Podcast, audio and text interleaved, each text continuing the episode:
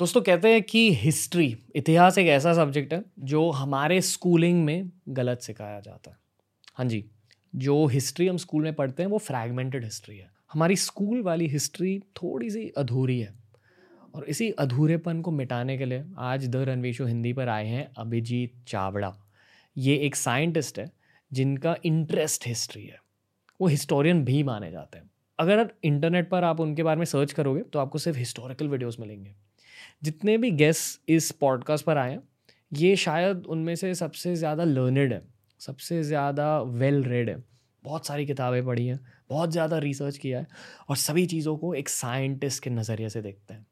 ये है भारत के दस ऐसे सीक्रेट्स जो इतिहास के पन्नों में कहीं खो गए हैं।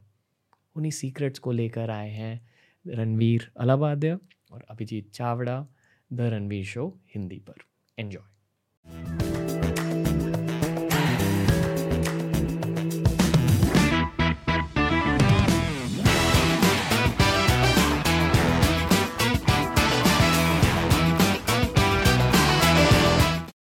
दोस्तों नमस्ते। जिस इंसान को मैं आज आपके सामने पेश करूँगा उनका नाम है अभिजीत चावड़ा। अभी ही एक भयानक सा इंग्लिश एपिसोड रिकॉर्ड किया। वो फिजिक्स के बारे में था एस्ट्रोफिजिक्स ब्लैक होल्स एलियंस वगैरह के बारे में था। पर ये इंसान एक पॉली मैथ है। मतलब इनको अलग अलग सब्जेक्ट्स के बारे में बहुत ज़्यादा पता है। अभिजीत सर नमस्ते। नमस्ते thank you for having me welcome to the Ranveer show Hindi the Ranveer show में फिर से लौट कर आपको क्या फील हो रहा है? बड़ा अच्छा लग रहा है। पहली बार आज आया हूँ आपके शो के अंदर। इट्स वेरी इंटरेस्टिंग मज़ा आ रहा है। आज का टॉपिक है top ten mind blasting stories about ancient India लोग कहते हैं कि हमारा देश सोने की चिड़िया के नाम से जाना जाता था। लोग कहते हैं कि हमारे एंशंट सिविलाइजेशंस में विमानों की बातें होती थी। विमान की डिस्कवरी हो गई थी। साइंटिफिक डिस्कवरीज हो गई थी। मैं ये चाहूँगा कि आपने जितना भी पढ़ा है इतने सालों में आप हिस्ट्री पर पढ़ते रहते हो सर का एक खुद का एक यूट्यूब चैनल है वो प्लीज़ देख लो। मैंने भी आपकी डिस्कवरी आपके यूट्यूब चैनल से ही की जब आपने गेंगिस खान पर एक वीडियो बनाया बहुत ज़्यादा इंटरेस्टिंग वीडियो था। और मैं चाहूँगा कि हर कोई वो वीडियो जाके देखे पर अब sir I would like to let you chip in जितना भी हिस्ट्री आपने आज तक पढ़ा इंडिया के बारे में आप वर्ल्ड हिस्ट्री भी पढ़ते हो पर इंडिया के बारे में जो भी आपने पढ़ा उसमें से टॉप टेन नगेट्स क्या है? टॉप टेन इन्फॉर्मेशन पीसेस क्या है? I would let you carry the episode तो सबसे पहले इंटरेस्टिंग बात क्या है कि इंडियन सिविलाइजेशन कितना पुराना है? Right hmm. right, अगर हम पढ़ते हैं हिस्ट्री तो हमें क्या मालूम पड़ता है कि बड़े बड़े सिविलाइजेशन थे ग्रीस था रोम था पर्शिया चाइना एक्सेट्रा ये सब सिविलाइजेशंस फॉर एग्जांपल ग्रीस तीन हज़ार साल पुराना है। पर्शिया तीन हज़ार साल पुराना है रोम ढाई हज़ार साल पुराना है चाइना तीन तीन चार हज़ार साल पुराना है इजिप्ट पाँच हज़ार साल पुराना है इंडियन सिविलाइजेशन कितना पुराना है।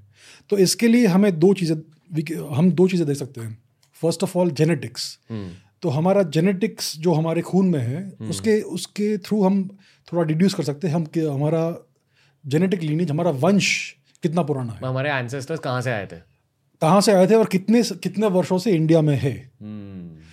तो अगर हम जेनेटिक्स का स्टडी करेंगे एक फ़ील्ड है जेनेटिक्स का पॉपुलेशन जेनेटिक्स hmm. तो उससे हमें मालूम पड़ता है कि इंडिया का जो जेनेटिक लीनेजेस है मेल दो दो टाइप के लीनेज होते हैं मेल और फीमेल ओके okay. तो इंडिया का जो मेल जेनेटिक लीनेज है वो इंडिया इंडियन सब में फिफ्टी फाइव थाउज़ेंड ईयर से प्रेजेंट है मेल फीमेल ये कैसे डिवाइड होता है मतलब मतलब औरतों का अलग जेनेटिक लीनेज होता है क्या होता है कि हमारे हमारे बॉडी के अंदर डीएनए है हम्म। उसको ट्वेंटी थ्री क्रोमोजोम्स में डिवाइड किया गया है हम्म। अब उसमें एक क्रोमोजोम है जिसको बोलते हैं वाई क्रोमोजोम हम्म। ये फादर टू सन पास होता है तो उसके अंदर जो म्यूटेशन है वो हमारा पेट्रिलिनियल लीनियज. दिखाता है. और एक दूसरे किस्म का डीएनए है it is called mitochondrial DNA वो मदर टू डॉटर पास होता है. तो उसको हम स्टडी करेंगे तो उस उसके हिसाब से हम फीमेल लीनियज.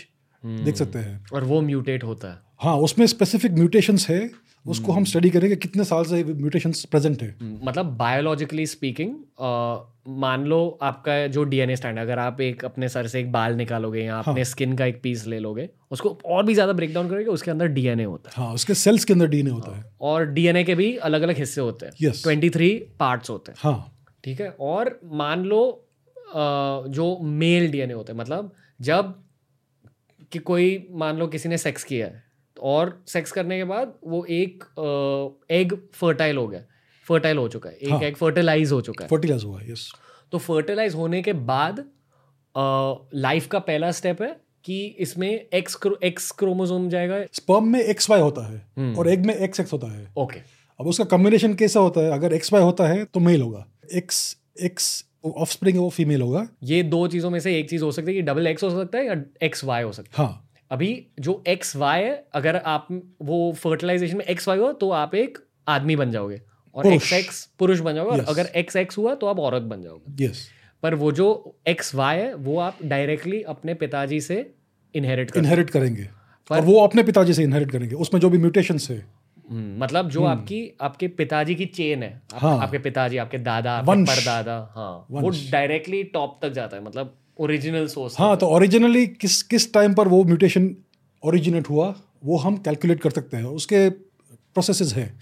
और फीमेल साइड का क्या? मतलब फीमेल साइड में क्या होता है कि एक माइटोकॉन्ड्रियल डीएनए होता है जो सिर्फ़ फीमेल्स में होता है। हम्म, तो उस वो पास होता है from mother to daughter mother to daughter तो उसमें भी कुछ स्पेसिफिक म्यूटेशंस होते हैं जिसको हम कैलकुलेट कर सकते हैं कि, कि, कि कितने साल पहले ओरिजिनेट हुए। Okay okay. इसलिए लोग कहते हैं मतलब जैसे हमारे देश में गोत्र की बातें होती हैं। हाँ यस ये यही लॉजिक है। यही लॉजिक है कि आप अगर कोई आपसे ये पूछा कि आपका गोत्र क्या है तो आपने कहा कश्यप। हाँ। मतलब आपके पिताजी का भी गोत्र कश्यप है उनके पिताजी का भी गोत्र कश्यप है।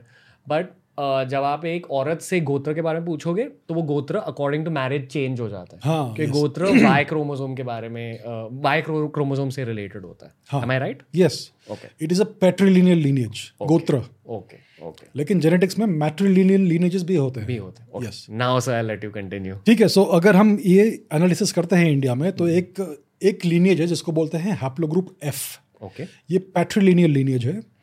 उसका टाइम ऑफ़ ओरिजिन है fifty five thousand years approximately मतलब तब स्टार्ट हुआ था। यस एंड दिस लीनिएज ये जो लीनिएज है हैप्लोग्रुप एफ़ ये पूरे दुनिया में more than ninety percent of males का एंसेस्ट्रल लीनिएज है। Okay so more than more than ninety percent of non African males तो अगर आप यूरोप में जाएँगे तो उधर भी बहुत सारे लोग मिलेंगे मेल्स जिनका एंसेस्ट्रल लीनिएज ये हैप्लोग्रुप एफ़ है। मतलब इंडिया में ओरिजिनेट हुआ और ये इंडिया में ओरिजिनेट हुआ है। सो आउट ऑफ़ अफ्रीका के बाद आउट ऑफ़ इंडिया एक्सपांशन हुआ था approximately fifty five thousand years ago और अगर आप मेट्रीलिनियल लीनेज को देखेंगे तो दो हैप्लो ग्रुप्स है एम और एन ये दोनों इंडियन ओरिजिन के हैं between 55 and 65,000 years ago and almost 100 percent of non African females is in lineages के डिसेंडेंट्स हैं. सर हिस्ट्री की बात की जाए ना तो हम अक्सर सिर्फ़ वेस्टर्न हिस्टोरियंस की बातें सुनते हैं। हाँ। और उनके बहुत फिक्स थियरीज होते हैं कि अब ये हुआ था फिर उसके बाद ये हुआ था फिर ये हुआ था। हाँ हाँ। पर अगर आप वाइडर हिस्ट्री पढ़ोगे स्पेशली मॉडर्न हिस्टोरियंस की बातें पढ़ोगे तो आपको फिर पता चलता है कि अरे ऐसे ऑल्टरनेटिव थॉट प्रोसेस भी ऑल्टरनेटिव हिस्ट्री भी है। आई फील कि ये भी एक ऑल्टरनेटिव हिस्ट्री का पार्ट है जहाँ अब तक हमें कहा गया है कि जितने भी वर्ल्ड वाइड ह्यूमन माइग्रेशन हुए वो अफ्रीका से स्टार्ट हुए थे। हाँ। बट ये साइंटिफिकली अभी जो आप कह रहे हो साइंटिफिकली अभी प्रूफ है कि नहीं शायद इंडिया से भी एक माइग्रेशन हुआ। ये क्या है ना जो इंडिया से ये हैप्लो ग्रुप्स निकले हैं वो भी पहले उनके एंसेस्ट्रल हैप्लो ग्रुप्स अफ्रीका से आए हैं। हम्म। सो क्या हुआ था कि approximately seventy thousand years ago Africa के बाहर एक माइग्रेशन हुआ था आउट ऑफ़ अफ्रीका माइग्रेशन हम्म। यमन के आसपास वो हुआ था। अब ये जो कुछ हज़ार लोग के आसपास थे ये ईस्ट गए through the Arabian peninsula India में आए। फिर इंडिया से पूरा एक्सप्लोजन हुआ। हम्म। Out of out of India so originally जो इंडिया में थे वो भी अफ्रीका से ही आए थे। So out of Africa theory incorrect नहीं है। हम्म, हम्म बट उसके बाद जो सबसे बड़ा population explosion into all directions हुआ वो इंडिया से हुआ। मतलब मनुष्य मा, मानव जाति माना जाती। का एक बड़ा हिस्सा इंडिया में एक्चुअली काफ़ी देर तक था। वहाँ से एक्सप्लोड होके हाँ। जापान गया अमेरिका गया रशिया गया यूरोप गया। क्रेजी पर सर क्या फिर हम ये मान सकते हैं कि जैसे लोग कहते हैं ना कि जब वहाँ यूरोप में स्टोन एज चल रहा था यहाँ सिविलाइजेशन ऑलरेडी बन चुका था। ये सच है। ओके सो अगर हम आर्कियोलॉजिकल रिकॉर्ड को देखें भारत का तो सबसे पुराना जो आर्कियोलॉजिकल साइट जो हमें मालूम है जो हमने हमें मिला है वो हरियाणा में है। उसका नाम है भिर्रान्ना। उसका अगर हम कार्बन डेटिंग देखेंगे तो it is about nine point five thousand years old okay और ये सो कॉल्ड हरप्पन ईरा का एक एक हिस्सा है। ठीक है? सो हरप्पन जो रीजन है वो अप्रोक्सीमेटली सप्त सिंधु रीजन है पंजाब। अनडिवाइडेड पंजाब का रीजन है। पाकिस्तान भी इंडिया का ही हिस्सा था until forty seven until seventy years ago तो यहाँ पर इंडिया का सबसे एक्सटेंसिव सिविलाइजेशनल आर्कियोलॉजिकल अपने को एविडेंस मिलता है।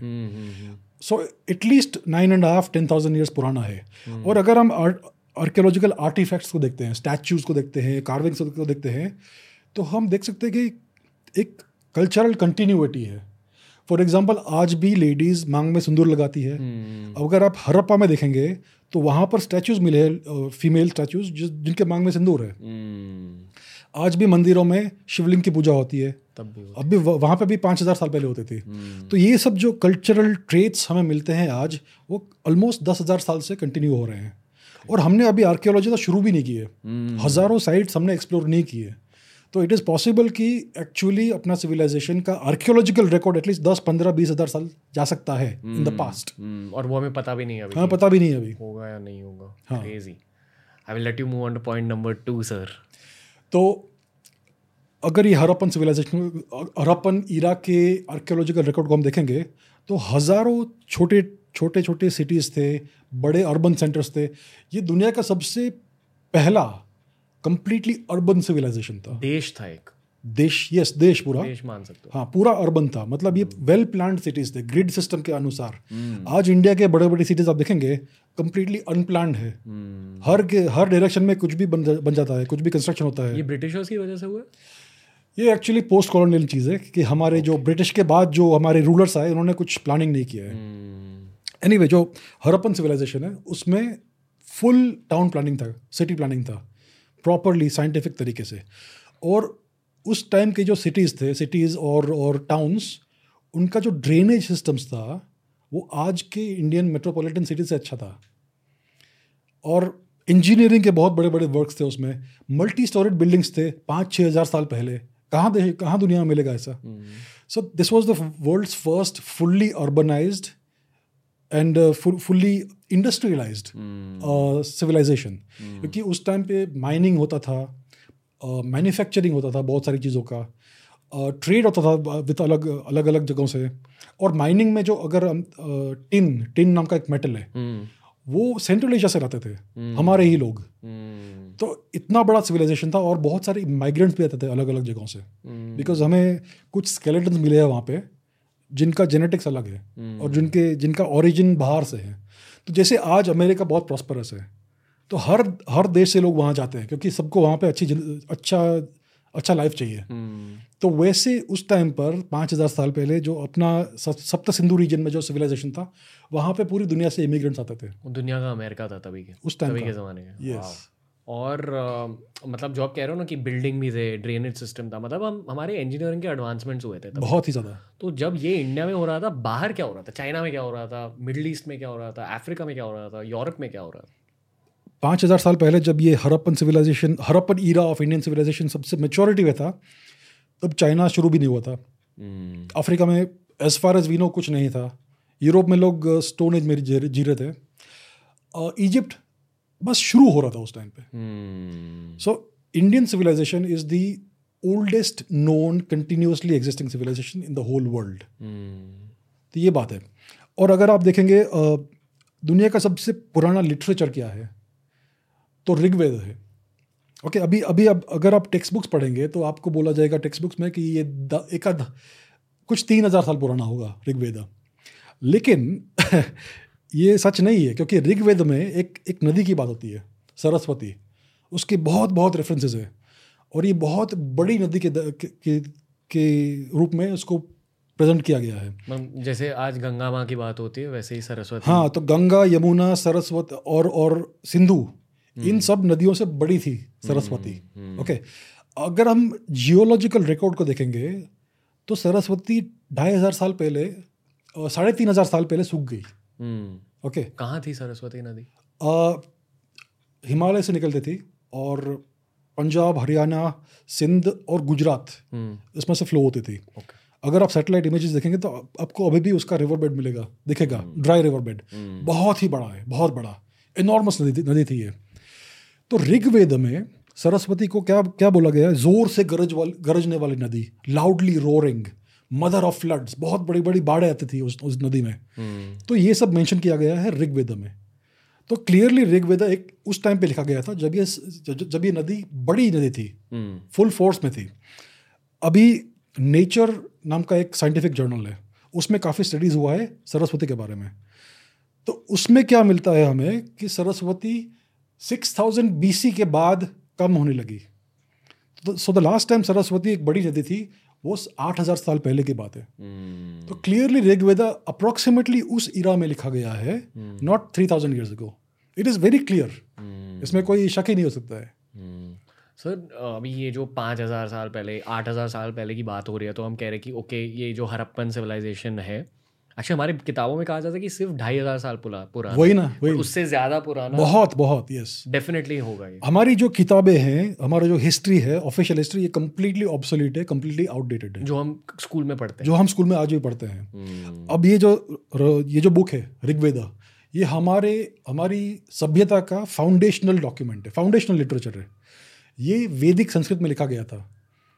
सो क्लियरली वैदिक संस्कृत भी आठ हज़ार साल पुराना है एटलीस्ट हम्म, और दुनिया में और कोई लैंग्वेज उसके उस उसके पास भी नहीं है in terms of antiquity antiquity मतलब एंटिक्विटी मतलब कि कितना पुराना कॉम्प्लेक्स रिच वो भी? नहीं age age in terms of age so दुनिया में कोई भी लैंग्वेज इवन जो हम जानते हैं जिसके बारे में हम जानते हैं कुछ तीन चार हज़ार साल से पुरानी नहीं है कोई भी। But Sanskrit clearly at least six seven eight thousand years पुरानी है एटलीस्ट मिनिमम क्रेजी हाँ मतलब लोग कहते हैं कि अगर आपने एक बार लाइफ में संस्कृत सीख ली तो एक नॉलेज का पोर्टल अनलॉक हो जाता है। हाँ। क्योंकि कोई भी भाषा से अगर आप दूसरी भाषा में ट्रांसलेट कर रहे हो तो थोड़ा सा इन्फॉर्मेशन लॉस हो जाता है। पर अगर आप उसी ओरिजिनल लैंग्वेज में किसी किताब को पढ़ोगे किसी टेक्स्ट को पढ़ोगे आपको प्योर नॉलेज मिल जाता है। तो लोग कहते हैं कि ऐसे ही इंडिया में बहुत सारी नॉलेज पोर्टल्स है जो अभी तक अनलॉक्ड है। बिल्कुल बिल्कुल हाँ। हम्म, जिसके बारे में लोगों को शायद पता नहीं है। तो काला जादू की बातें होती है सफ़ेद जादू की बातें होती है शायद वो भी सीक्रेट्स उन किताबों में छिपी हुई है क्या हो सकता है हो सकता है। सर पर एक बेसिक सी क्वेश्चन है कि जब मोहन मोहनजोदारो हरप्पन सिविलाइजेशन का प्रोग्रेस हुआ था हाँ। तब रेस्ट ऑफ़ इंडिया में क्या हो रहा था? मतलब साउथ इंडिया में क्या हो रहा था? बंगाल में क्या हो रहा था? अब हमें धीरे धीरे आर्कियोलॉजिकल एविडेंस मिल रहा है कि ये जो हरप्पन फ़ेज़ था हमारा सिविलाइजेशन का वो सिर्फ़ सप्त सिंधु में कंसनट्रेटेड नहीं था। उस टाइम पे गंगा वैली में भी उतना ही था। हम्म। लेकिन हमने कुछ एक्सप्लोर नहीं किया है आज तक। हमने आर्कियोलॉजिकल रिसर्च नहीं किया है। पिछले सेवेंटी ईयर्स से इंडिया में कुछ रिसर्च हुआ ही नहीं है हिस्ट्री के बारे में आर्कियोलॉजी के बारे में। बहुत बहुत कम हुआ है। 99.9 परसेंट हमारा आर्कियोलॉजी अभी भी छुपा हुआ है। बिलो द अर्थ तो हमें जो अभी एविडेंस मिल रहा है धीरे धीरे उससे मालूम पड़ रहा है कि even in UP Ganga valley में बहुत पुराने पुराने अर्बन सेंटर्स थे बंगाल तक भी है और साउथ में भी है। साउथ में कुछ टेम्पल्स है अंडर द सी मिले हैं जो बहुत पुराने हैं उसका एज हमने अभी तक डिटरमिन भी नहीं किया है। गुजरात में द्वारका था वो भी हरप्पन ही सिटी था। वो कुछ आठ हज़ार साल पुराना है। तो धीरे धीरे हमें क्या एविडेंस मिल रहा है कि पूरा इंडिया जैसे आज इंटरकनेक्टेड है तब भी पूरा इंडियन सबकॉन्टिनेंट इंटरकनेक्टेड था और अर्बन सिविलाइजेशन था पूरा का पूरा। आप आपको ये लगता है कि रामायण महाभारत अस, असल में हुए होंगे? अब जो कहा जाता है हमारे टेक्स्ट बुक्स में कि ये सब मिथ है लेकिन ठीक है अगर मान लो कि ये मिथ है ठीक है तो हमें एविडेंस क्यों मिल रहा है? अब महाभारत में एक एक एक एपिसोड है एक, एक इंसिडेंट है अर्जुन द्वारका द्वारका में थे उस टाइम पे और द्वारका में बहुत बड़ा भू भूकंप आया और पूरी पूरा नगर ओशन के नीचे आ गया। हम्म। ये अर्जुन ने अपने आँखों से देखा और और ये महाभारत में रिकॉर्डेड है। तो लोग बोलते रहते हैं कि ये सब नॉनसेंस है। तो बीस साल पहले द्वारका कैसे द्वारका कैसे मिल गई? अंडर द ओशन उसी जगह पे। हम्म। Near the present day city of Dwarka. Hmm. तो क्लियरली दिस इज़ प्रूफ कि ये इवेंट एक्चुअली हुआ। तो महाभारत का एक इवेंट अगर ट्रू है सच है तो बाकी इवेंट्स क्यों सच नहीं हो सकते। हम्म। दूसरी बात है रामायण में क्या कहा गया है? कि श्रीलंका जाने के लिए हमें एक राम ने और हनुमान ने एक ब्रिज बनाया। राम सेतु। राम सेतु। आज मिला है वो ब्रिज वो मैन मेड ऑब्जेक्ट है। वो मैन मेड स्ट्रक्चर है पूरा। दुनिया में इससे पुराना मैन मेड स्ट्रक्चर है ही नहीं। इतना बड़ा मोन्यूमेंटल आर्किटेक्चर का। सो वंस अगेन ये महा ये रामायण का भी प्रूफ हो गया। हम्म। अभी हम अगर ढूंढेंगे तो और भी प्रूफ मिलेंगे हमें। हम्म। और दूसरी बात यह है महाभारत और रामायण के टेक्स्ट में बहुत सारे एस्ट्रोनॉमिकल इंफॉर्मेशन दिया गया है। कि ये युद्ध हुआ तब स्काई इस तरह था ये प्लेनेट प्लेनेट इस कंस्टलेशन में था एट्सेट्रा अब आप फिक्टिशियस एस्ट्रोनॉमिकल डेटा बना नहीं सकते क्योंकि स्टार्स प्लैनेट्स ये सब सेलेस्टियल मैकेनिक्स को फॉलो करते हैं hmm. और ये बहुत प्रिसाइज पाथ्स होते हैं सो so, क्लियरली ये सब जो डेटा है बहुत सारा एस्ट्रोनॉमिकल डेटा है रामायण में और महाभारत में ये क्लियरली जेन्यून ऑब्जर्वेशनल डेटा है ये फेक फिक्टिशियस डेटा नहीं है hmm. तो क्या करना चाहिए हमें कि हमें टीम ऑफ़ साइंटिस्ट को इकट्ठा करना चाहिए और इसको एनालाइज कीजिए। आज सॉफ्टवेयर भी पॉसिबल सब मिलते हैं जिससे हम इसको एनालाइज कर सकते हैं। तो उससे हमें प्रिसाइज डेट मिल जाएँगे। hmm. किसी को करना चाहिए। We need funding for that हाँ वो गवर्नमेंट से फंडिंग शायद नहीं मिल रही है आर्कियोलॉजी के लिए या रिसर्च के लिए। इन सब रिसर्च के लिए नहीं मिल रही है। hmm. लेकिन it is hundred percent real Mahabharata और रामायण दोनों हंड्रेड परसेंट रियल है। hmm. हमें आर्कियोलॉजिकल प्रूफ भी मिला है द्वारका का और राम सेतु का। और ये आर्कियो एस्ट्रोनॉमिकल जो डेटा है बुक्स टेक्स्ट के अंदर उससे एग्जैक्ट डेट से मिल सकते हैं। हम्म। और आ, मतलब अगर हम मोहनजोदारो हरप्पा की बात कर रहे हैं हाँ. तो एक एक्सटेंशन स्टोरी भी उससे अटैच्ड है कि वहाँ आर्यन इन्वेजन हुई थी। आ, चलो पॉइंट थ्री सर कुछ आर्यन इन्वेजन के बारे में बता हाँ तो क्या कहा जाता है कि आ, कुछ तीन साढ़े तीन हज़ार साल पहले यूरोप से कुछ वाइट स्किन लोग आए आर्यंस और इन्होंने इंडिया में इन्वेजन किया। उस टाइम पे कहा जाता है कि हरप्पन सिविलाइजेशन द्रविडियन सिविलाइजेशन था। हम्म। ठीक है? ये आर्यंस आए इनको उनको सबको उड़ा दिया मार दिया सबको उन सबको साउथ इंडिया जाने को फोर्स किया और ये लोग बाकी नॉर्थ इंडिया में बस गए। तो इसके लिए जो नॉर्थ इंडियन लैंग्वेजेज है संस्कृत लैंग्वेजेज हाँ संस्कृत एक आर्यन चीज़ है कहा ये थियरी में कहा जाता है कि Sanskrit is an Aryan language और हिंदुइज्म इज़ आर्यन रिलीजन और ये भी कहा जाता है कि आर्यन कहाँ से है? यूरोप के बाहर जो सेंट्रल यूरोप का हिस्सा यस ईस्टर्न यूरोप यूक्रेन के आसपास हाँ. की बात की, की जाती है कि वहाँ से आए थे। हाँ। पर एक्चुअली आजकल की थियरीज कहते हैं कि नहीं हम वहाँ गए। Exactly exactly.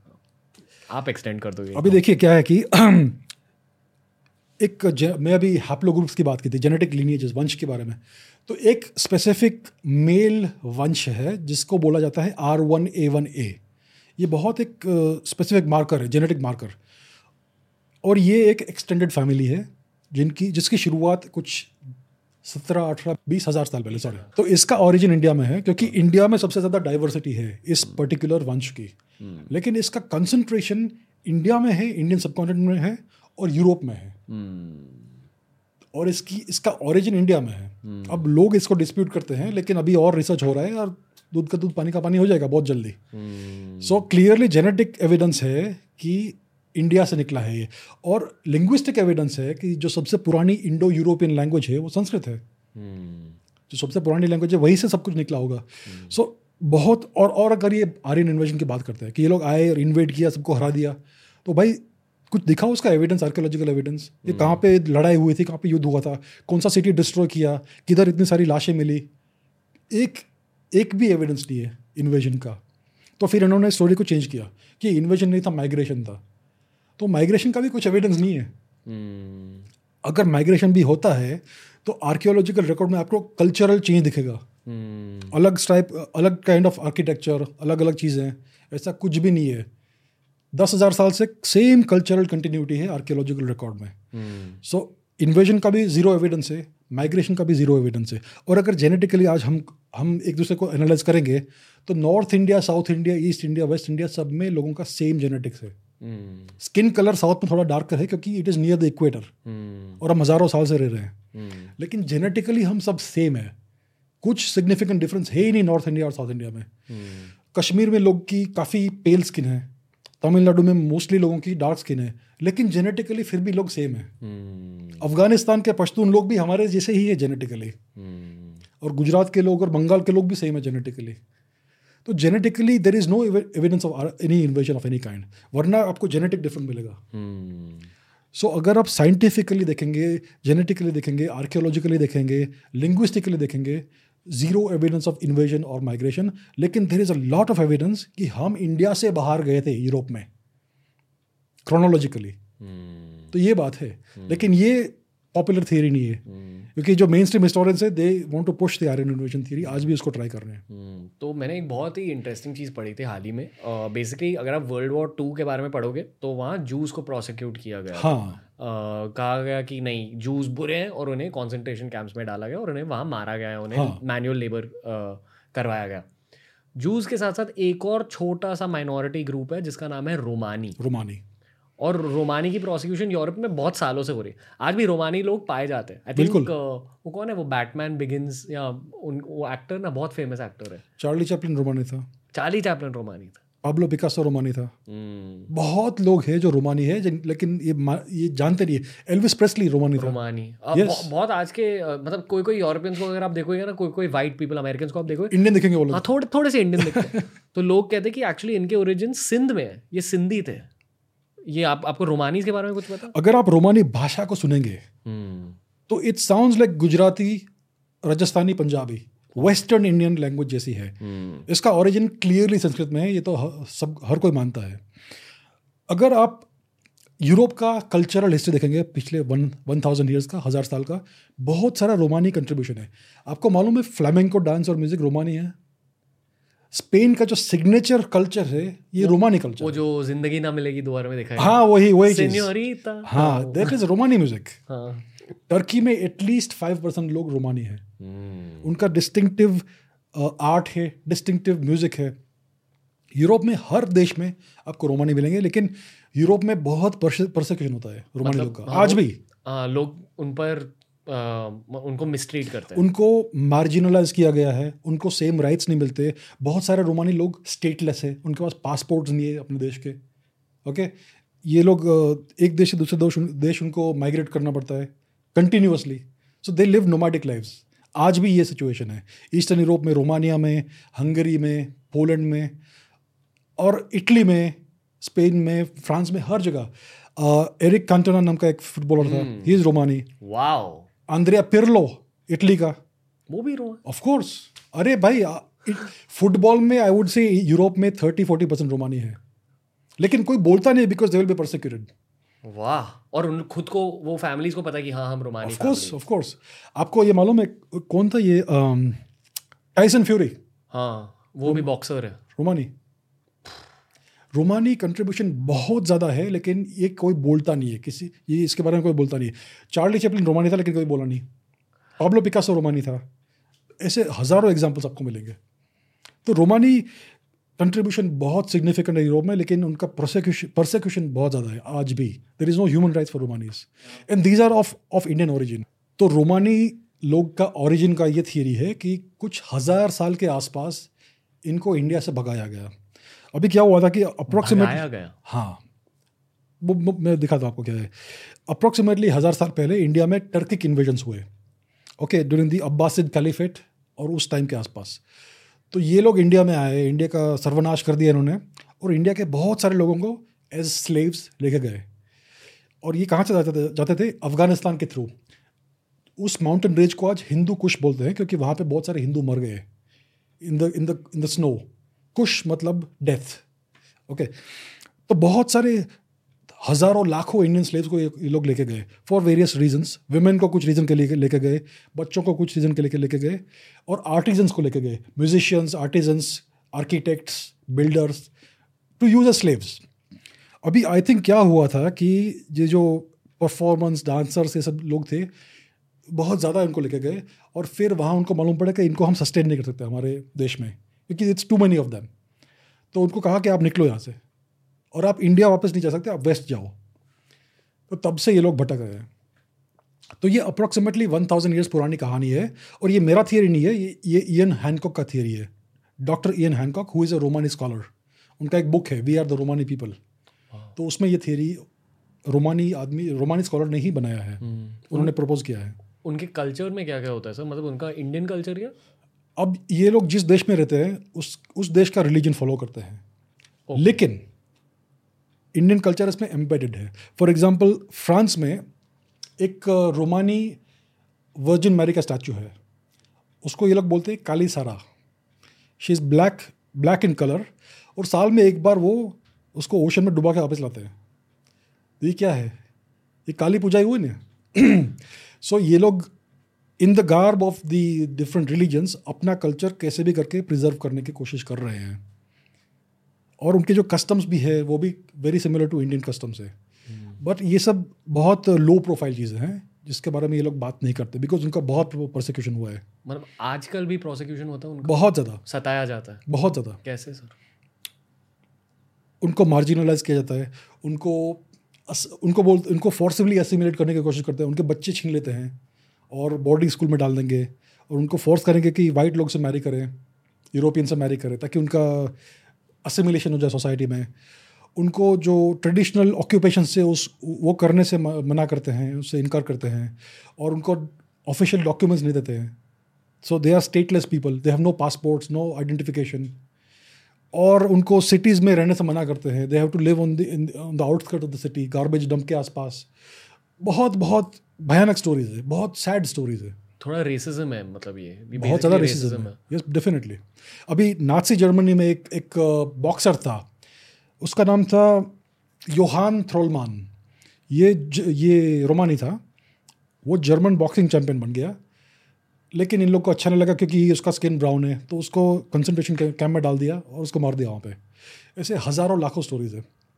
और जो हॉलोकॉस्ट हुआ था सेकेंड वर्ल्ड वॉर के नाम पे जैसे आपने बोला मुझे अभी उसमें बहुत सिग्निफिकेंट कंपोनेंट रोमानीज का भी था। हम्म, और ये इसकी बात नहीं की जाती। इसकी बात नहीं सिर्फ़ जाती। बोला जाता कि जूस की प्रोसिक्यूशन हुई हाँ, थी। बट एक्चुअली रोमानीज की भी हुई थी। रोमानिस की भी बहुत ज़्यादा हुई थी। हम्म, अभी जितने जूस मरे कुछ छः मिलियन के आसपास एटलीस्ट वन मिलियन रोमानी तो मरे ही होंगे। हम्म, तो बहुत बड़ा रोमानी कंपोनेंट है लेकिन इसकी बात कहीं होती नहीं है इसका कहीं मेमोरियल भी नहीं होता है।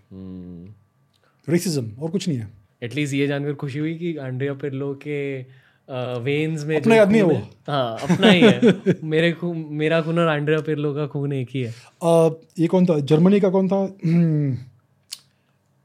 सॉरी मैं भूल गया उस उसका नाम फुटबॉल का नाम। Michael Ballack Michael Ballack how did you know that कुछ I don't know sir intuition है शायद। There you go Michael Ballack is Romani Romani है? बिल्कुल। बहुत है ऐसे legendary footballers legendary footballer yes yes Michael Ballack is Romani I just hope कि Cristiano Ronaldo भी रोमानी हो। अरे बहुत पॉसिबल है। लोग ही लुक्स लाइक इंडियन ना? हाँ वो थोड़ा इंडियन इंडियननेस है पोर्टुगीज में ये ये टेनिस प्लेयर कौन सा है? लेफ्टी नदाल हाँ। ही आल्सो लुक्स इंडियन नहीं बट जनरली स्पेनिश लोग थोड़े ऐसे दिखते हैं। हाँ स्पेनिश लोग का जनरली स्किन कलर थोड़ा डार्कर है लेकिन कुछ लोग दिखता है अपने को मालूम पड़ता है कि इनमें कुछ तो है।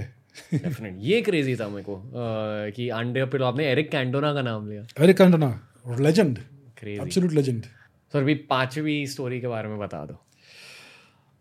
ओके ठीक है। हम रोम के बारे में सुनते हैं कि बहुत महान एम्पायर था। बहुत सारा लैंड इन्होंने कॉन्कर किया। लेकिन हमें अपने टेक्स्ट बुक्स में इंडिया के टेक्स्ट बुक्स में चोला एम्पायर के बारे में कोई बोलता नहीं हम्म चोला डायनेस्टी डेढ़ हज़ार साल पावर में थी। हम्म, दुनिया में कौन सी डायनेस्टी इतने हज़ार साल पावर में रही है? थ्री 300 बीसी के आसपास से ट्वेल्व 1200 एडी तक ये लोग पावर में थे। और जब सोने की चिड़िया की बातें होती है चोला डायनेस्टी की बातें होती है। बिल्कुल। हम्म, अपने सिविलाइजेशन की वन ऑफ़ द सबसे ज़्यादा महान डायनेस्टीज है। ये तमिलनाडु के आसपास की डायनेस्टी है। राजराजा चोला राजेंद्र चोला ये इनके महान किंग्स थे। अब इस इस डायनेस्टी में खास बात क्या है? उन्होंने पूरा का पूरा साउथ ईस्ट एशिया कॉन्कर किया। हम्म, Sri Lanka Maldives Burma Thailand Malaysia Indonesia Laos Vietnam Philippines तक फिलीपींस तक फिलीपींस में भी आज संस्कृत में टेक्स्ट मिलते हैं। और, और जैसे Bali. Bali is part of Indonesia हाँ। बाली पर अगर आप कभी बाली जाओगे आपको बहुत ज़्यादा इंडियन इन्फ्लुएंसेस दिखेंगे। बिल्कुल बाली अभी भी हिंदू है। हाँ शायद चोला डायनेस्टी वहाँ हंड्रेड परसेंट हंड्रेड परसेंट जो पूरा साउथ ईस्ट एशिया में Hindu influence Indian influence Sanskrit influence हुआ ये चोला डायनेस्टी ने किया। अभी वियतनाम में एक एक सब्सिडरी डायनेस्टी थी Champa dynasty the Cham people तो ये भी कुछ हज़ार साल तक पावर में थे। This was a Hindu empire ये चोलाज के वासाल्स थे। So they were tributaries to the Cholas हर साल चोलाज को ट्रिब्यूट देते थे। और उनका ओरिजिन चोला प्रिंसेस में ही था। सो so, कुछ चोला प्रिंस वहाँ पे गए उस टेरिटरी को कैप्चर किया और फिर वहाँ पे वो राजा बन गए और they married with the local people and धीरे धीरे ये वियतनामीज डायनेस्टी ही बन गई। हम्म, तो ये जो चंपा डायनेस्टी थी वियतनाम की वो एक मैरीटाइम डायनेस्टी थी जस्ट लाइक द चोलाज और जिसको आज साउथ चाइना सी बोलते हैं उसका ओरिजिनल नाम था चंपा सी। मतलब जब मैरिटाइम शब्द यूज़ करो मतलब नेवी उनकी Navy, नेवी Navy। स्ट्रांग थी। बहुत स्ट्रांग नेवी थी उनकी। हम्म, और ये पूरा जो साउथ चाइना सी का जो रीजन है आज वो उनका इलाका था उस टाइम पे। सो इसका ओरिजिनल नाम है Champa sea not south China sea. ये बात है। सो चोला डायनेस्टी ने पूरे रीजन में हिंदुज़म स्प्रेड किया और संस्कृत स्प्रेड किया। आज इंडोनेशिया एक मुस्लिम कंट्री है राइट लेकिन वहाँ आज भी हिंदू नाम है। फॉर एग्ज़ाम्पल उनकी प्रेसिडेंट थी मेघावती सुकर्ण पुत्री ये ये कौन सा नाम है? इंडियन नाम है संस्कृत नाम है। उसके पिताजी का नाम था सुकर्णो। ये भी संस्कृत नाम है। थाईलैंड में जो रिसेंटली जो जो राजा की मृत्यु हुई उनका नाम था भूमिबल अतुल्य तेज। ओके ये चक्री डायनास्टी है थाईलैंड की। तो हर जगह इंडिया में हर जगह साउथ ईस्ट एशिया में इंडियन इन्फ्लुएंस है। अभी एक एक बहुत महान रिवर है मिकोंग रिवर हम्म। आपने सुना होगा। हम्म। बहुत सारे देशों में से निकलती है। मिकोंग हम्म। रिवर का नाम का ओरिजिन क्या है? मी गोंग्या मीन्स माँ गंगा उसमें से धीरे धीरे मेकोंग नाम बन गया। तो ये बात है हर जगह साउथ ईस्ट एशिया में इंडियन इन्फ्लुएंस है। चाइना भी पूरा इंडियन इन्फ्लुएंस में था once upon a time until recently until the communist over Japan में आप देखोगे हाँ. हर जगह इंडियन इन्फ्लुएंस है। जापान में एक देवी की पूजा होती है बेनजाइतन ये सरस्वती है। हम्म। जापान में गणेश की पूजा होती है। ओके। कैनन कंपनी है। ये कैनन नाम क्या है? कन्नौन जो अवलोकितेश्वर का एक फॉर्म है। ओके ये एक देवी है वहाँ की। बट इसका इन सब चीज़ों का ओरिजिन इंडियन है। तो इंडियन इन्फ्लुएंस बहुत था पूरी दुनिया में लेकिन हमें ये सब पढ़ाया नहीं जाता है टेक्स्ट बुक्स में। hmm. अगर हम जानेंगे तो पूरा हमारा पूरा पर्सपेक्टिव बदल जाएगा। आपको क्यों लगता है कि जो हिस्ट्री हम आजकल स्कूल्स में पढ़ते हैं वो हमें क्यों पढ़ाया जाता है? मतलब ठीक है मैं इंडिपेंडेंस के बारे में समझता हूँ कि आपको थोड़ा वो पॉलिटिक्स के बारे में पता चल जाता है अपनी रिसेंट हिस्ट्री के बारे में पता चल जाता है। बट जो मिडीवल हिस्ट्री हुई थी यहाँ मतलब ये जैसे आ, आ, वो कौन सी मूवी आई थी अभी रणवीर सिंह दीपिका की? Um, अल्लाह खिलजी खिलजी हाँ. जितनी भी Khilji dynasties Turkic dynasties Mughal dynasty ठीक है मतलब वो भी इंडियन हिस्ट्री का एक अच्छा हिस्सा है बट बाकी का क्यों नहीं पढ़ाया जाता? क्या आपको ये लगता है कि इन अ वे ये कुछ सोशल uh, मैनिपुलेशन है? सोशल इंजीनियरिंग है सोशल इंजीनियरिंग ये ब्रिटिशर्स ने डिसाइड किया? ब्रिटिशर्स ने डेफिनेटली डिसाइड किया। उन्होंने क्या किया क्या किया कि उन्होंने अपना अपने पर्सपेक्टिव से इंडिया का हिस्ट्री लिखा। अभी ब्रिटिश यहाँ पे हम हमारा उद्धार करने तो आए नहीं थे। उन्होंने 200 साल में इंडिया से 45 ट्रिलियन डॉलर से ज़्यादा चूज़ निकाला और इंडिया का पूरा जीडीपी का पूरा डिस्ट्रॉय कर दिया पूरा कंट्री को डिस्ट्रॉय कर दिया इंडस्ट्रीज़ को डिस्ट्रॉय कर दिया सब कुछ। तो इनका एक बहुत बड़ा और बहुत फ़ेमस पॉलिसी है divide and conquer divide and rule तो इंडिया को डिवाइड करने के लिए उन्होंने first of all Indian education system को डिस्ट्रॉय कर दिया। India hmm. का बहुत पुराना बहुत महान एजुकेशन सिस्टम था। इसको इन्होंने अबोलिश कर दिया बैन कर दिया। और इन्होंने अपना मकॉलेयन एजुकेशन सिस्टम यहाँ पे इम्पोज किया। और उसमें इंडिया की ये फिक्टिशियस फेक और डिस्टॉर्टेड हिस्ट्री पढ़ाई ताकि हमें अपने बारे में बहुत शर्म हो कि हम कुछ थे ही नहीं हमें सिर्फ़ बाहर वालों ने रूल किया है ऑल दैट अब ये निकल गए यहाँ से उनका ऑब्जेक्टिव उनका काम हो गया। लेकिन जिन लोगों को इन्होंने यहाँ पे रखा इन इन पावर उन्होंने वही पॉलिसीज़ कंटिन्यू की। hmm. और सिस्टम कुछ चेंज ही नहीं हुआ है। आज भी ब्रिटिश लॉज है इंडिया में। फॉरेन कॉन्स्टिट्यूशन है इंडिया में। सारे इंस्टीट्यूशन जो ब्रिटिश ने बनाए वो आज है इंडिया में। टेक्स्ट बुक्स भी आज है वही है। एजुकेशन सिस्टम भी वही है। सो so, एसेंशियली हम आज भी कॉलोनाइज है लेकिन हमारे मास्टर्स हमारे ही लोग हैं। Hmm. कुछ बदला नहीं है। Hmm. तो जब तक ये एजुकेशन सिस्टम नहीं बदलेगा तब तक हम जान नहीं पाएँगे कि हमारा हिस्ट्री क्या है। और अगर आपको अपना हिस्ट्री पता नहीं है तो आपका पूरा कंटेक्स्ट बदल जाएगा। और आपको अपने आप को एक अलग तरीके से देखेंगे। तो यही इसका ऑब्जेक्टिव है कि आ, क्या बोले आप social manipulation social engineering yes वही बात है और कुछ नहीं है। हम्म, पर आपको ये लगता है कि एडटेक की वजह से शायद एजुकेशन सिस्टम का शायद कोलैप्स हो सकता है बीस साल के अंदर तीस साल के अंदर पूरी दुनिया शुरू हो गया है हम्म। शुरू हो गया अभी देखिए कोरोना वायरस हुआ लॉकडाउन हम्म। हो गए स्कूल तो बंद हो गए कॉलेज बंद हो गए यूनिवर्सिटी बंद हो गए सब कुछ आज डिस्टेंस पे हो रहा है। अब धीरे धीरे इस इन सब चीज़ों की ज़रूरत ही नहीं पड़ेगी क्योंकि देखिए नेक्स्ट दस बीस साल में जॉब्स का डिमांड सिर्फ़ स्किल्स के ऊपर होगा। Hmm. और ये सब स्किल्स हमें एजुकेशन सिस्टम सिस्टम में कोई सिखाता नहीं है। एस ई ओ कौन सिखाता है? Education hmm. सिस्टम में Photoshop Adobe Premiere Pro photo manipulation video processing video editing ये सब जो रियल लाइफ स्किल्स आज है और फ्यूचर में और इम्पोर्टेंट होने वाले हैं इनमें से कोई भी स्किल एजुकेशन सिस्टम में पढ़ाया नहीं जाता है। तो धीरे धीरे जो एजुकेशन सिस्टम के जो पेपर डिग्रीज है इसका वैल्यू ज़ीरो होने वाला है और रियल लाइफ स्किल्स का वैल्यू बढ़ने वाला है। और ये सब स्किल्स हमें आज फ्री मिल सकते हैं। YouTube hmm. पे आपके चैनल पे अलग अलग जगहों पे। सो so, पूरा हमारा पैराडाइम पूरा पर्सपेक्टिव बहुत जल्दी बदलने वाला है। और ये एजुकेशन सिस्टम ऑब्सोल्यूट हो गया है ऑलरेडी आई फील कि ये जो दो तीन जनरेशन हमारे जनरेशन पहले आए थे उनको सफ़र करना पड़ा। बहुत ज़्यादा उनको झेलना पड़ा सब कि नहीं इंडिया अच्छा देश नहीं है। इंडिया बेकार है ये वो पर जो अभी की जनरेशन आ रहे हैं उन्हें सच अभी पता चलेगा। धीरे धीरे ये ट्रांसफॉर्मेशन होने वाला है hmm. क्योंकि सच को कितना दबाएँगे आप? In the in of free information दबा नहीं सकते। मतलब हिस्ट्री टेक्स्ट बुक्स में गलत इन्फॉर्मेशन और बुरी इन्फॉर्मेशन बुरी इन्फॉर्मेशन इन्फॉर्मेशन आपको दुख देगी वो इन्फॉर्मेशन डालकर पहले तो आप बहुत सारे स्टूडेंट्स को दुख पहुँचा रहे हो आप उनका एटीट्यूड बदल रहे हो और उन्हें वो थोड़ी लूजर मेंटालिटी दे रहे हो। बिल्कुल उनसे वॉरियर मेंटालिटी छीन रहे हो। छीन रहे हो बिल्कुल एग्जैक्टली hmm, और यूट्यूब से शायद ये रिवर्स हो जाएगा शायद पॉडकास्ट से क्या पता। I hope so sir I have to ask you मतलब मैं छठा पॉइंट आपसे पूछने वाला था बट अगर आप एंशियंट इंडियन एजुकेशन सिस्टम के बारे में कुछ बता दोगे छठे पॉइंट के लिए तो वो अच्छा रहेगा। Feel as a nice continuation to five बिल्कुल। तो education essentially organise education India में ही शुरू हुआ। इंडिया में एक समय में, एक समय पे दर्जनों यूनिवर्सिटीज़ थी.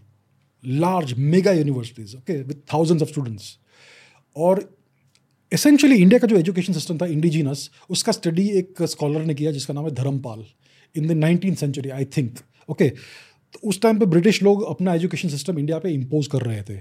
लेकिन इंडिया का ओरिजिनल एजुकेशन सिस्टम अभी तक पूरा पूरी पूरी तरह से गया नहीं था. तो धर्मपाल ने स्टेटिस्टिकल स्टडी किया इंडियन एजुकेशन सिस्टम था। का।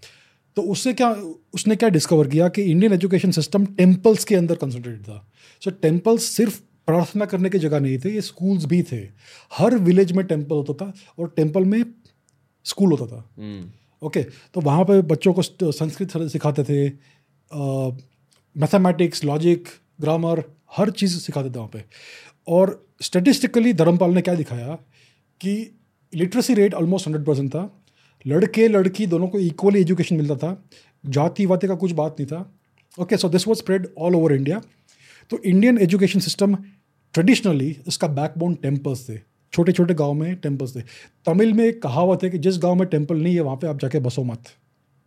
इसकी इसकी, इसका रूट ये है क्योंकि temple were not just prayer centres education centres थे। अब कुछ जगह पे बड़े बड़े टेम्पल्स होते थे। वहाँ पे एडवांस एजुकेशन मिलता था। फिर विहार होते थे। वहाँ पे और एडवांस एजुकेशन मिलता था।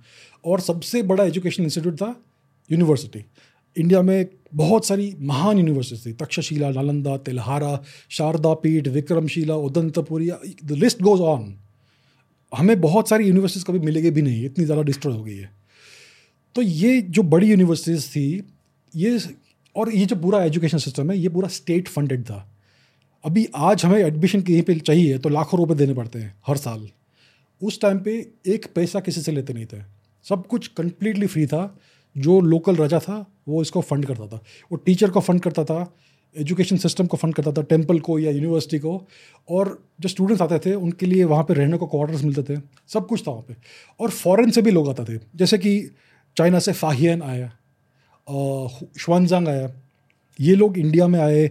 श्वानजांग नाम का जो चाइनीज़ ट्रैवलर है, वो नालंदा नालंदा में नालंदा में कुछ साल रहा।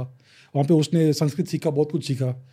तो किसी के लिए बैरियर नहीं था। आप कहीं से भी आओ किसी भी देश से आओ अगर आपका इंटेलेक्चुअल लेवल है उतना तो आपको वहाँ पे विद्या मिलेगी। hmm. ये बहुत एक्सटेंसिव एजुकेशन सिस्टम था। उसका पूरा नेटवर्क था टेम्पल्स का विहार्स का और यूनिवर्सिटीज़ का।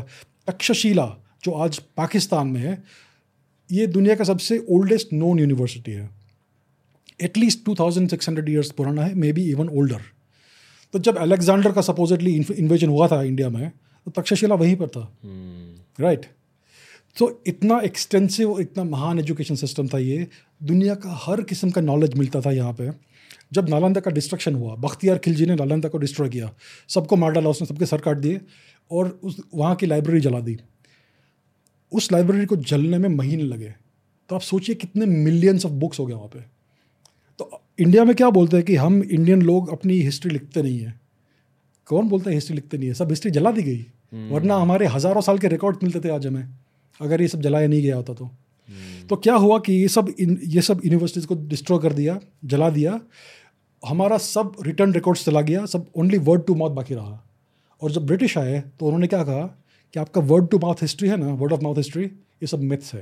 क्योंकि तुम्हारे पास रिकॉर्ड रिटर्न रिकॉर्ड्स नहीं है। So this is how history became myth in India ये रूट कॉज है इस चीज़ का। अपने थोड़ा ज़्यादा हैवी था ये। दुख होता है सुन के बिल्कुल कि बिल्कुल। वो किताबें जलाई गई और महीनों तक जली वो लाइब्रेरी मतलब शायद उसमें ये जो हम विमाने विमानों की बातें करते हैं। सब रहस्य उसमें जल गए सारे के सारे। Anyway hmm. इस पूरे सेक्शन में छठे पॉइंट में आपने चाइना की बात करी कि हाँ. चाइना से भी लोग यहाँ आते थे हाँ. और यहाँ से नॉलेज लेकर वापस चाइना चले जाते थे हाँ. कल्लरी पाइटो नाम का एक मार्शल आर्ट है मैं हाँ. मार्शल आर्टिस्ट हूँ मतलब मैंने बचपन में जूडो किया हुआ है टाइकोंडो किया हुआ है okay. थोड़ा कल्लरी पाइटो भी सीखा है okay. तो लोग कहते हैं कि मार्शल आर्ट्स का भी ओरिजिन इंडिया में ही हुआ है हाँ. तो ये क्या स्टोरी है सर ये बड़ी दिलचस्प कहानी है तो जब इंडिया का ट्रांजेक्शन हुआ हिंदुज़म और बुद्धिज़्म में तब चाइना में ये डिस्कवरी हुआ कि इंडिया का इतना महान फिलोसॉफीज है इतना सारा नॉलेज है तो चाइनीज़ किंग्स जो थे हम्म। वो इंडियन स्कॉलर्स को इनवाइट करते थे कि आप प्लीज़ चाइना आइए आपके संस्कृत बुक्स लाइए आपके साथ और उनका ट्रांसलेशन प्लीज़ चाइनीज़ में कीजिए ताकि हमारे लोगों को भी ये सब विद्या मिले हम्म। तो बहुत सारे इंडियन स्कॉलर्स वहाँ गए कुमार जीव था धर्मपाल था बुद्धभद्र था एट्सेट्रा तो तो एक चाइना में एक जगह है जहाँ पे एक किंग ने एक इंडियन गुरु को बुलाया। उनका नाम था बुद्ध भद्र।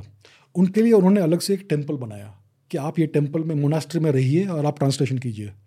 तो बुद्ध भद्र उधर रहे और कुछ साल उन्होंने ट्रांसलेशन किया, फिर उनकी मृत्यु हो गई। तो उनका रिप्लेसमेंट भी आया इंडिया से, जिसका नाम था बुद्धि धर्मा तो ये साउथ इंडिया से ये गुरु आया था, जिनका नाम था बुद्धि धर्मा अब जब ये उस जगह पहुँचा हेनान प्रोविंस में, उस टेंपल में तो क्या मिला उसे कि ये टेंपल एक फॉरेस्टेड एरिया में था। और ये फॉरेस्टेड एरिया में बहुत सारे चोर थे गुंडे थे। वो इस टेंपल को बार बार अटैक करते थे और जो भी राजा उधर प्रोविजंस भेजता था उसको चोरी कर लेते थे और मंक्स को मारते थे।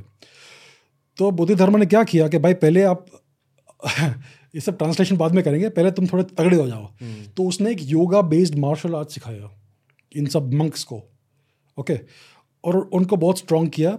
और बुद्ध बुद्ध धर्म जब मर गए तो उसके बाद अलग अलग और भी गुरु आए चाइनीज़ गुरु।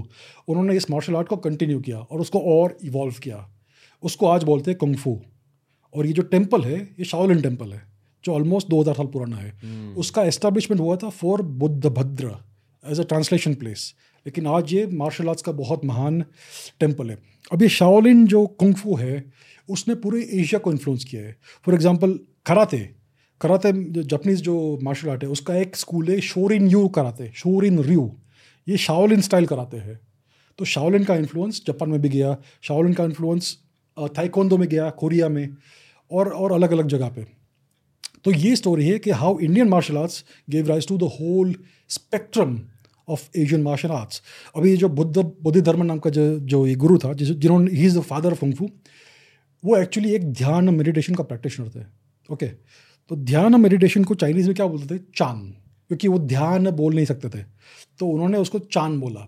अब ये चाँद मेडिटेशन का प्रैक्टिस चाइना से जापान गया।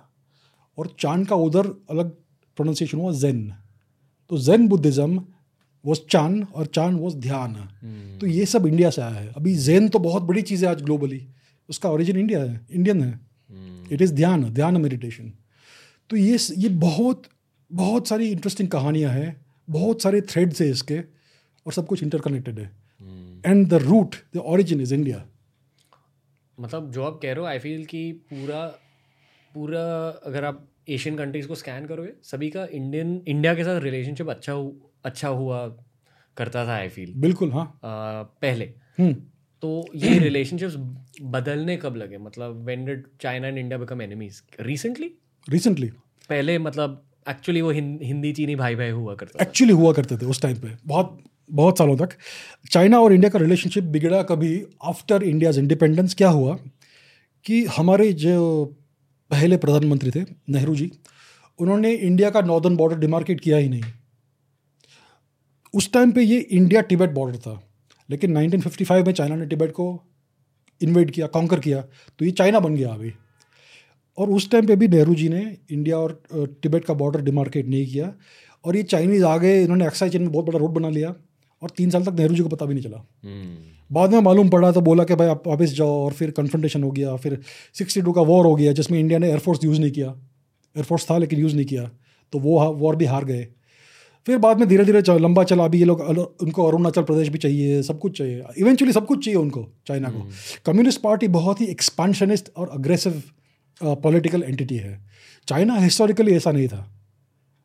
Okay but after the communist party power में आई तब तब से इंडिया का रिलेशन बिगड़ गया विद चाइना उसके पहले इंडिया और चाइना के बीच में कभी भी कन्फ्रंटेशन नहीं हुआ था। हम्म, ये पूरा हिस्ट्री आप तीन हज़ार साल का देख लीजिए। एक बार भी नहीं होता कन्फ्रंटेशन हम्म। ये बहुत नया फिनोमिन है। सर अब इतनी सारी चीज़ें कैसे जानते हो? इसके ही पहले हमने एक एस्ट्रोफिजिक्स का पॉडकास्ट किया था। तो इतनी सारी चीज़ों का नॉलेज कहाँ से आया? पढ़ाई पढ़ाई करने से। अब मैंने बहुत बहुत सारी बुक्स पढ़ी है। बहुत ज़्यादा रीड करते हो बहुत किया मैंने रीडिंग तो सर ये हो गया हमारा सातवां पॉइंट अभी आठवें पॉइंट के बारे में बता दो। चलो ओके एक एक बहुत इंटरेस्टिंग टॉपिक है सुभाष चंद्र बोस। और जो उनके डेथ से अटैच जो कंस्पिरेसी थियरी है आई एम श्योर आप इसके बारे में आपने पढ़ा होगा कहीं। हाँ सो ऑफिशियली क्या कहा गया है कि उनका प्लेन क्रैश हुआ था फॉर्मोसा में जिसको आज ताइवान कहते हैं। और उनके बॉडी को जापान लेके गए वहाँ पे उनका क्रिमेशन हुआ। और आई थिंक रिंकोजी टेंपल में उनके एशेज हैं ऐसा कहा जाता है। लेकिन आई विटनेसेस कोई नहीं है अपार्ट फ्रॉम वन और टू जो बोलते हैं कि प्लेन क्रैश हुआ। ताइवान का आप हिस्टोरिकल रिकॉर्ड्स देखेंगे प्लेन क्रश का कोई रिकॉर्ड नहीं है। और इंडिया में एक गुमनामी बाबा थे। हम्म, जिनका हैंड राइटिंग एग्जैक्टली मैच होता है सुभाष चंद्र बोस से। उनका चेहरा भी। चेहरा भी पूरा मैच होता है। सो क्लियरली ये कॉन्स्पिरसी है उनका आफ्टर 1947 का हिस्ट्री को सप्रेस करने का। बेसिकली सुभाष चंद्र बोस बहुत ही मैग्नेटिक पर्सनालिटी थे बहुत पावरफुल पर्सनालिटी थे। अगर उनको चांस मिलता तो इंडिया को पूरा ट्रांसफॉर्म कर कर देते थे वो। लेकिन ब्रिटिश उनको हेट करते थे क्योंकि he fought the British militarily right उन्होंने सत्याग्रह नहीं किया अहिंसा नहीं किया उन्होंने हिंसा की। हम्म, तो इसके लिए ब्रिटिश लोग ने उनको मार्जिनलाइज कर दिया। अब और ब्रिटिश चले गए उन्होंने नेहरू जी को बैठा दिया। और नेहरू जी का उतना ही हेटेड था फॉर सुभाष चंद्र बोस। हम्म, तो ये बात है। अभी एग्जैक्टली exactly क्या हुआ किस कहाँ से कहाँ से कहाँ कहाँ गए सुभाष चंद्र बोस ये हमें पता नहीं है एग्जैक्टली हम्म, क्योंकि बहुत सारे रिकॉर्ड्स अभी भी क्लासिफाइड है।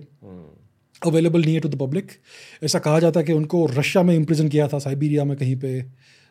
स्टालिन के टाइम पे। हम्म, ये भी एक कहानी है। हम्म, अभी क्या एग्जैक्टली हुआ है तो किसी दिन तो होपफुली मालूम पड़ेगा। हम्म, जब इंडियन गवर्नमेंट और अलग अलग अलग गवर्नमेंट इन चीज़ों को डी क्लासीफाई करेंगी रिकॉर्ड्स को।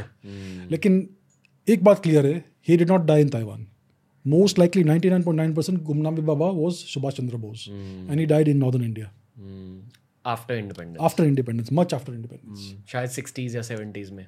हाँ मोस्ट लाइकली यस तो ये एक bonus non ancient India point हो गया पॉइंट नंबर एट सर अभी हम नेहरू की बातें कर रहे हैं सुभाष चंद्र बोस की बातें कर रहे हैं। ये फ्रीडम फाइटर्स थे। ब्रिटिश ने पूरे इंडिया को टेक ओवर कर लिया था। हाँ। इसलिए फ्रीडम फाइटर्स की ज़रूरत लगी हमें। ब्रिटिशर्स से पहले इन्वेडर्स ने टेक ओवर किया था बहुत ही ज़्यादा टाइम के लिए। हज़ार सालों के लिए? अप्रोक्सीमेटली हज़ार साल के आसपास। हज़ार सालों के लिए मतलब we weren't an independent country technically approximately 1000 AD के आसपास से इंडिया वाज अंडर इन्वेडर्स तो वन थाउज़ेंड एडी के टाइम पे हुआ क्या था? आपको क्या लगता है? बिकॉज़ इन्वेडर्स को जीतने के लिए भी कोई कोई चीज़ें करनी पड़ी होगी या something must have gone wrong yes तो हमारा नाइन्थ पॉइंट ये है कि वॉट वेंट रॉन्ग हम सोने की चिड़िया से ये कैसे बन गए? एसेंशियली क्या हुआ कि हमारा पॉलिटिकल यूनिटी फ्रैगमेंट हो गया। अभी हिस्ट्री एक साइक्लिक चीज़ है। इंडिया में कभी कभी बहुत बड़े बड़े एम्पायर्स हुए जैसे मौर्यन एम्पायर जिन्होंने पूरे पूरे इंडियन सबको यूनिफाई किया। कुशान एम्पायर हुआ कनिष्क के अंडर जिन्होंने इंडिया को बहुत ज़्यादा एक्सपेंड किया। और कुछ कुछ ऐसे ऐसे टाइम आए हैं जब India was fragmented into small small small states mahajanapada थे सोलह देर वॉज़ वन पीरियड तो जब ये टर्किक इन्वेजन शुरू हुए उस टाइम पे इंडिया का पॉलिटिकल यूनिटी नहीं था। अलग अलग अलग अलग किंगडम्स थे। ओके कुछ दस पंद्रह किंगडम्स हो गए। टर्किक इन्वेजन मतलब वो घाजी और गज गजनी और वो सब। यस yes, जो हम जिसको इस्लामिक इन्वेजन बोलते हैं they actually were Turkic invasion जिसको हम मुगल बोलते हैं वो भी तुर्क थे एक्चुअली ओके इंडियंस उनको मुगल बोलते हैं फॉर सम रीजन ये मंगोल नहीं थे ये तुर्क थे। टर्किश थे सब। टर्किक टर्किक हाँ। टर्किक क्या होता है मतलब? ये जो टर्क्स है ये ओरिजिनली एक सेंट्रल एशियन ट्राइब है। Okay okay. ओके okay, एक एथनिसिटी है। उन्होंने इवेंचुअली टर्की को इन्वेट किया।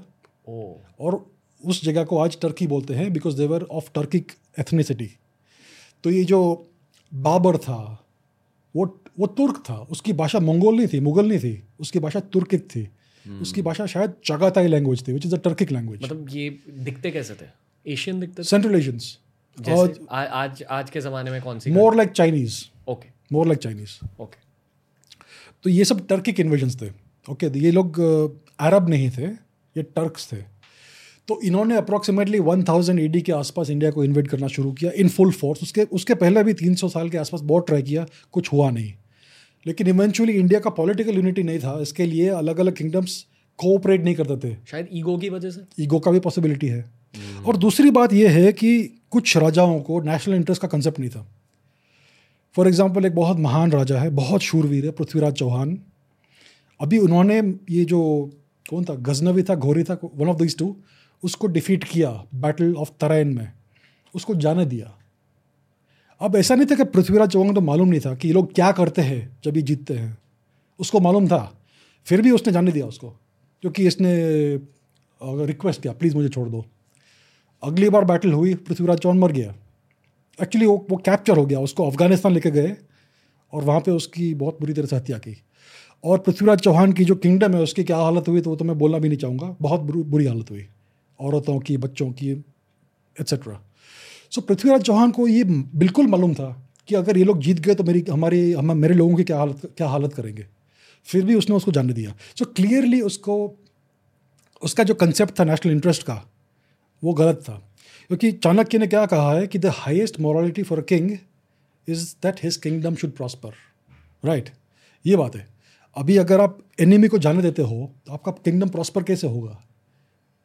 सो so, ये नेशनल इंटरेस्ट का फंडामेंटल उल्लंघन है वायोलेशन है कि आप इतने बुरे एनिमी को छोड़ दे हो छोड़ दे रहे हो उसको जाने दे रहे हो with his with his army so ये सब चीज़ें थी इंडिया में कि जो थॉट प्रोसेस था उस टाइम पे वो कुछ मेस्ड अप था और पॉलिटिकल यूनिटी नहीं थी। लीडरशिप का भी प्रॉब्लम था। अगर आप जाने दो जोगे जाने दोगे एनिमी को तो लीडरशिप का ऑब्वियसली प्रॉब्लम है। तो ये कुछ कुछ प्रॉब्लम्स एक्यूमुलेट हो गए एक टाइम पे। और इसके लिए इंडिया का डिफेंस ब्रीच हो गया। और एक बार ये लोग अंदर आ गए तो पूरा धीरे धीरे इन्होंने टेक ओवर किया इंडिया को। hmm. तो ये स्टोरी है।